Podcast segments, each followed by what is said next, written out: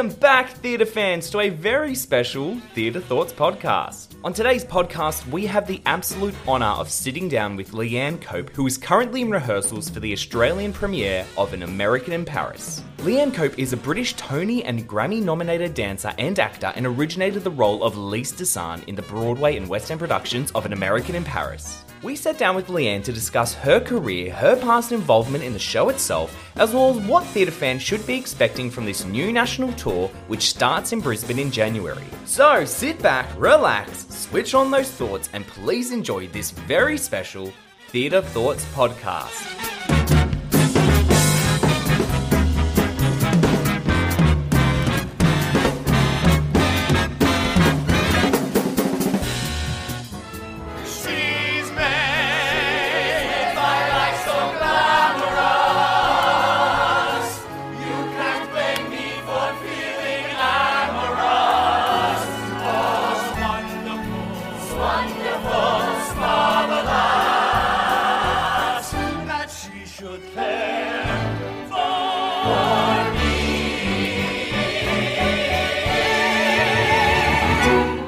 Four time Tony Award winning Broadway musical An American in Paris, based on the classic movie with music and lyrics by George and Ira Gershwin, features an outstanding Australian cast and ensemble drawn from the worlds of musical theatre and ballet. Broadway and West End leads Robert Fairchild and Leanne Cope will reprise their show stopping turns as the American GI Jerry Mulligan and the young Parisian dancer Lise Dassin. Audiences in Brisbane, Adelaide, Perth, Melbourne, and Sydney will have a once in a lifetime opportunity to experience the extraordinary talents of Robert Fairchild, Leanne Cope, Cameron Holmes, and Dimity Azoury as they take to the stage in this buoyant, beautiful, and breathtaking production from January 2022.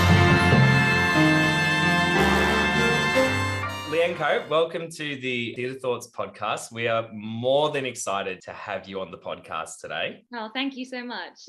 You're in Melbourne rehearsing for An American in Paris. yeah, we do Brisbane, Adelaide, Perth, back to Melbourne, then Sydney. We finish in Sydney. Lovely. They get the lucky ones first up in Brisbane. I, I guess for our listeners, if you could just introduce yourself first for those who aren't familiar with you and your work, just kind of give them a bit of scope about you as a performer. okay, um, so I'm Leanne Cope. And I'm British, as you might be able to hear. um, I actually started my performing career as a ballet dancer with the Royal Ballet. I went through the whole kind of training, so through the Royal Ballet School, and then I joined the company when I was 18.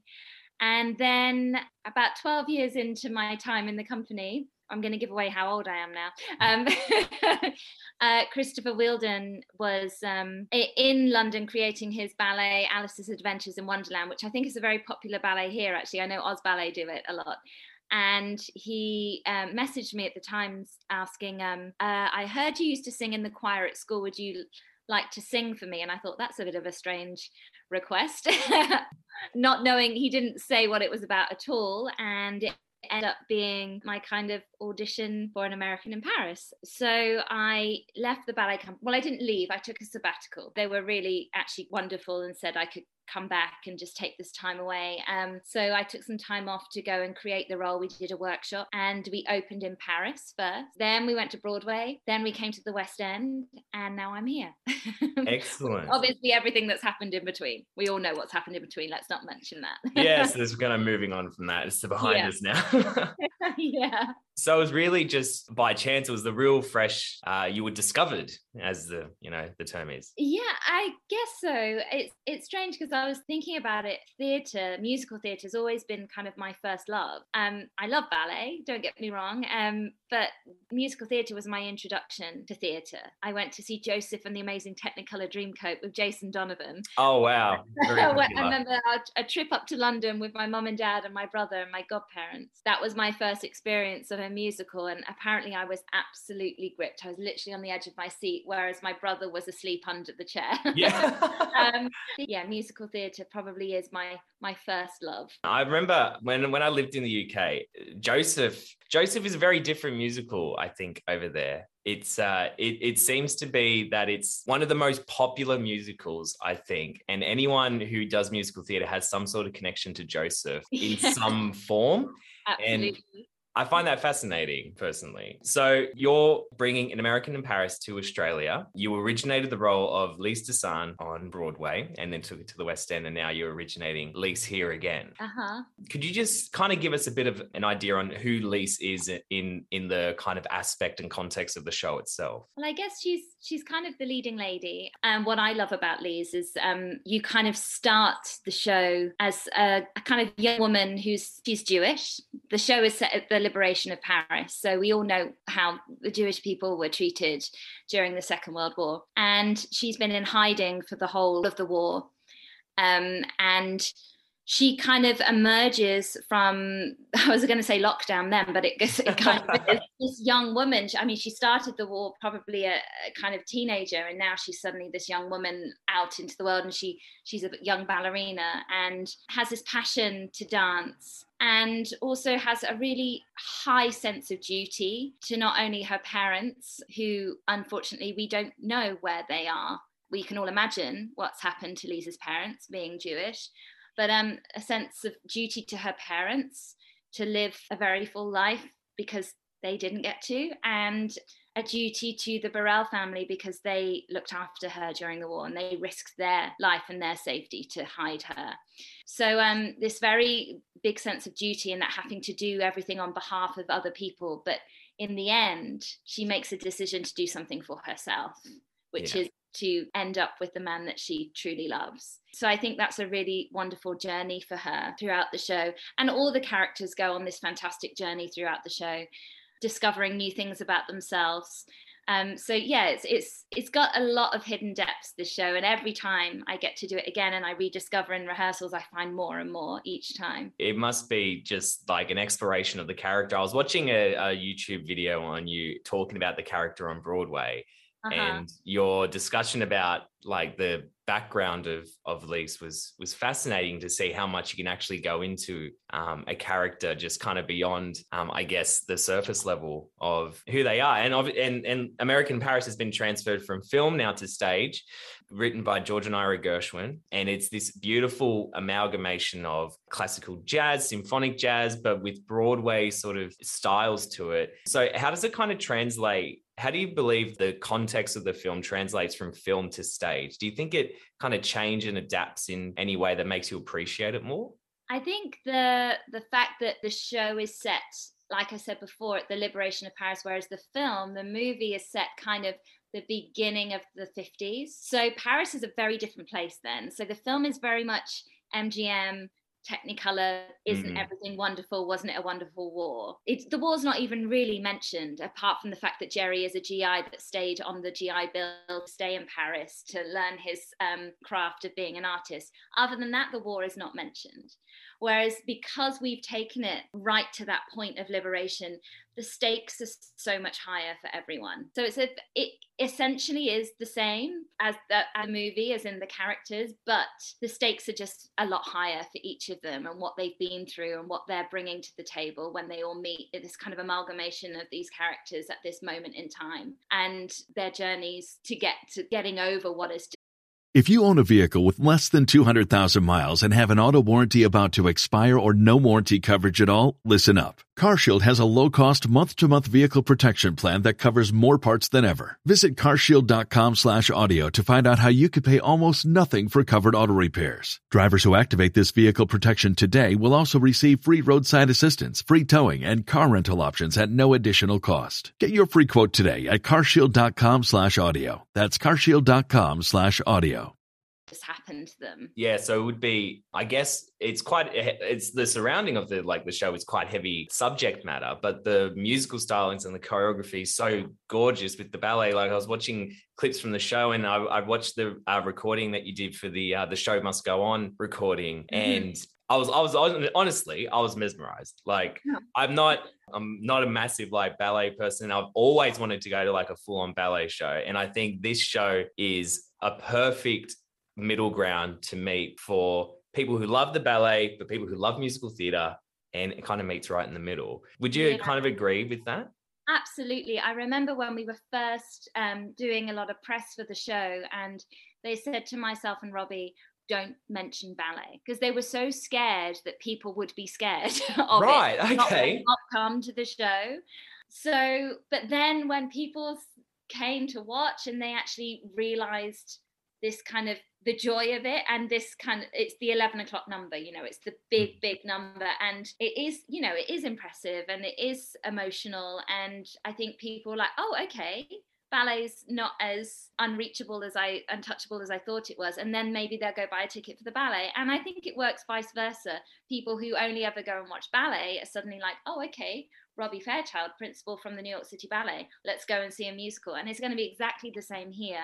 You know we're doing this um, in conjunction with the australian ballet Mm. so um, we have Dimity and Cameron from the Australian Ballet, both principal dancers, and that kind of transference between the two worlds um, is just really, really exciting. So, as a, a trained ballet dancer coming into a musical theatre context, what sort of training and rituals do you sort of bring into before you start a show? Like, is there anything that you particularly do each time? Yeah, it's I will always do my ballet warm up. So ballet generally before a show it will just be a, a barre, maybe a little bit of Pilates. You just need to get your body warm. Um, but then I've had to learn how to get myself ready vocally because that was just never something I would have done when I got ready for a ballet. So my warm up is now twice as long as it used to be because I have to do vocal warm ups too. And to just kind of get yourself in that headspace of being Lise. I mean, generally, as soon as I put her with that wig on and the costume, I just kind of transform into her. Yeah, the warm ups a lot more. A ballet warm up's very physical, but obviously, and the vocal warm up, but the kind of the more mental and emotional warm up that you have to do for for a show, for a musical, is is very very different than what I would have done for a ballet. And I guess unless you're playing Juliet or Hmm. something with which is a very dramatic role, but um, yeah, it's it is quite different. But ballet class, ballet barre, always without a doubt. And and how many? I'm I'm, I'm gonna embarrass myself here. I don't actually know the names of the shoes, uh, but um, okay. the Pointe how pointe shoes. Pointe shoes, thank you. Yeah. Um, the only the only term I know is on point because it was like the only thing that my um, movement teacher used to say in, in university was make, make sure your toes are on point. I was like, got yeah.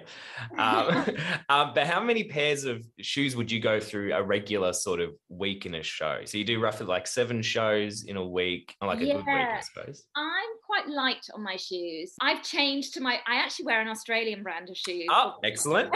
Just plug it in there. yep, chuck it in. Um, they're fantastic because they've last they last me a lot longer than the other shoes that I used to wear, which I'm not going to mention because I don't. They're still wonderful shoes, but I don't Yeah. want to you know diss them. Um, but some ballerinas will go through literally a pair of show.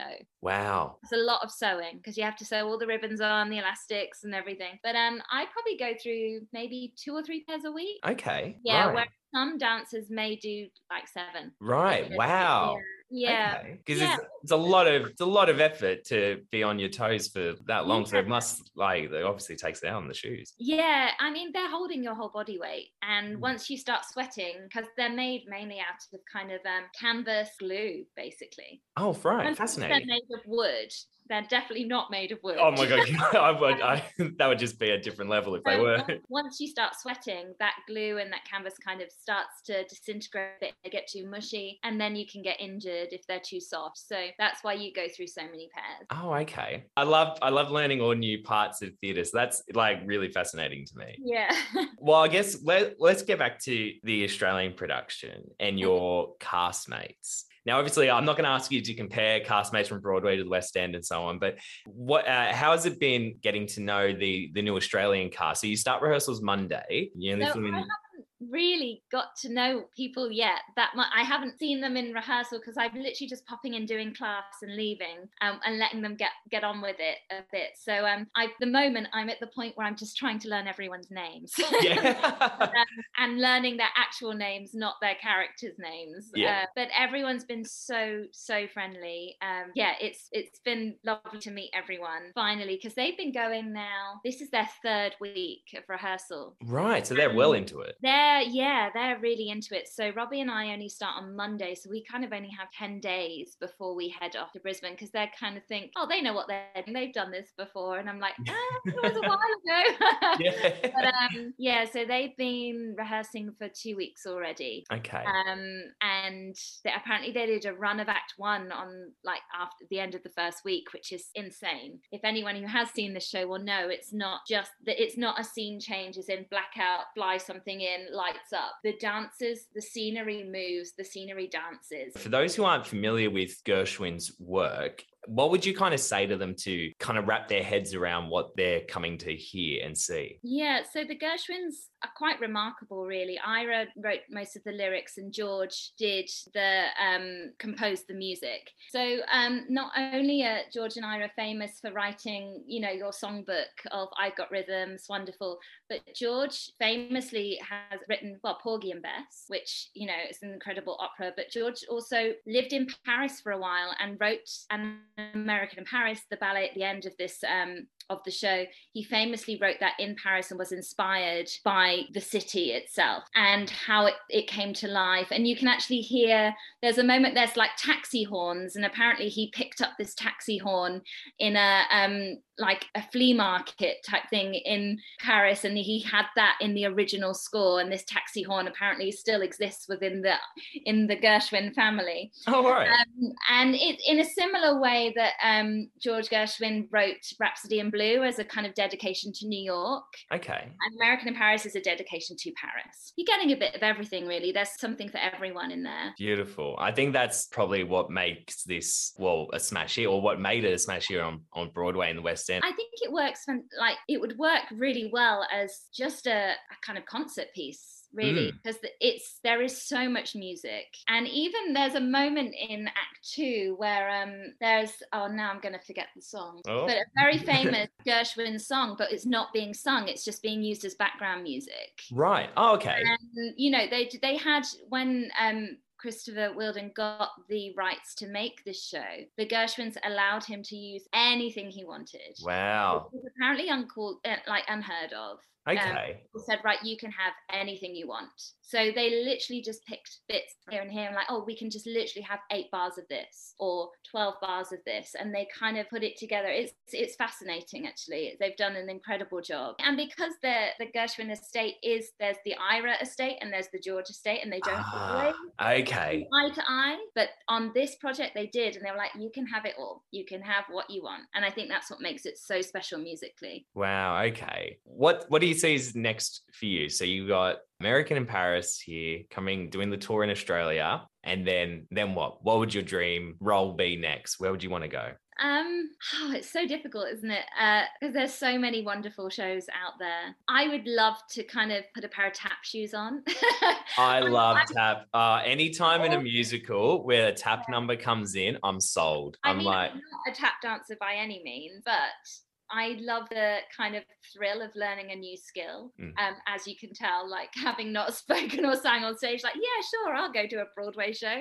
Um, I would love to uh, um, do something with tap, or um, I what I think I suit is these old school musicals. So something like Singing in the Rain would be an absolute dream yeah. but um yeah who knows uh but there's so much going on there there's so much new new things happening Yeah. like with after covid and everything it's if you look back in history and it's the same with this you know with an american paris after the war there's such an amazing kind of influx of art that Mm. Because everyone's been so suppressed for such a long time that suddenly all this creativity happens and i have a feeling that that's what's going to happen now I, I totally agree. Everyone's been so suppressed for such a long time. And yeah, okay, people have been creative, creative on Zoom, online, Instagram, whatever. But to then be allowed to suddenly all be together and be creative together again, I think there's going to be a huge, huge amount of creativity going on. And I think theatre's going to be absolutely booming and this time next year. Thank you so much for oh, Oh,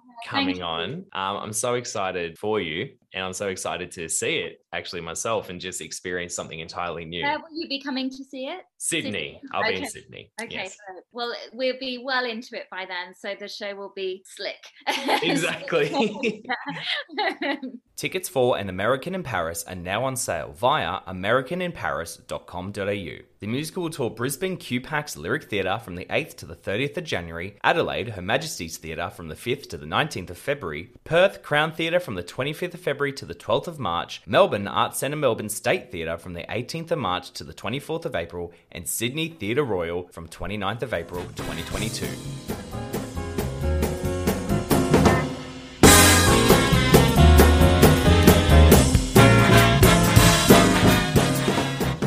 Well, that's all the time we have left here on the Theatre Thoughts podcast. Don't forget to follow us on our socials at Theatre Thoughts Oz. That's Theatre Thoughts AUS. And be sure to leave us a rating or a review wherever you listen to your podcasts. Until next time, stay safe, keep those thoughts rolling, and we'll see you next time here on the Theatre Thoughts podcast.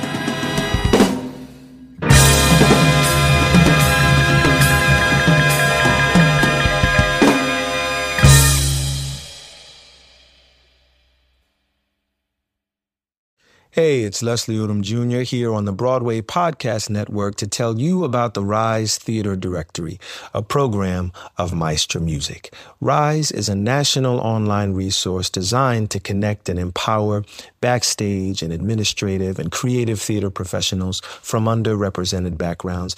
If you work or aspire to work in the theater community, this can help you find your next project. And if you hire theater professionals, search the Rise Theater Directory to find your next team. Create your profile now and get more information by visiting risetheater.org. That's theater with an R E R I S E T H E A T R E dot org because only together we rise.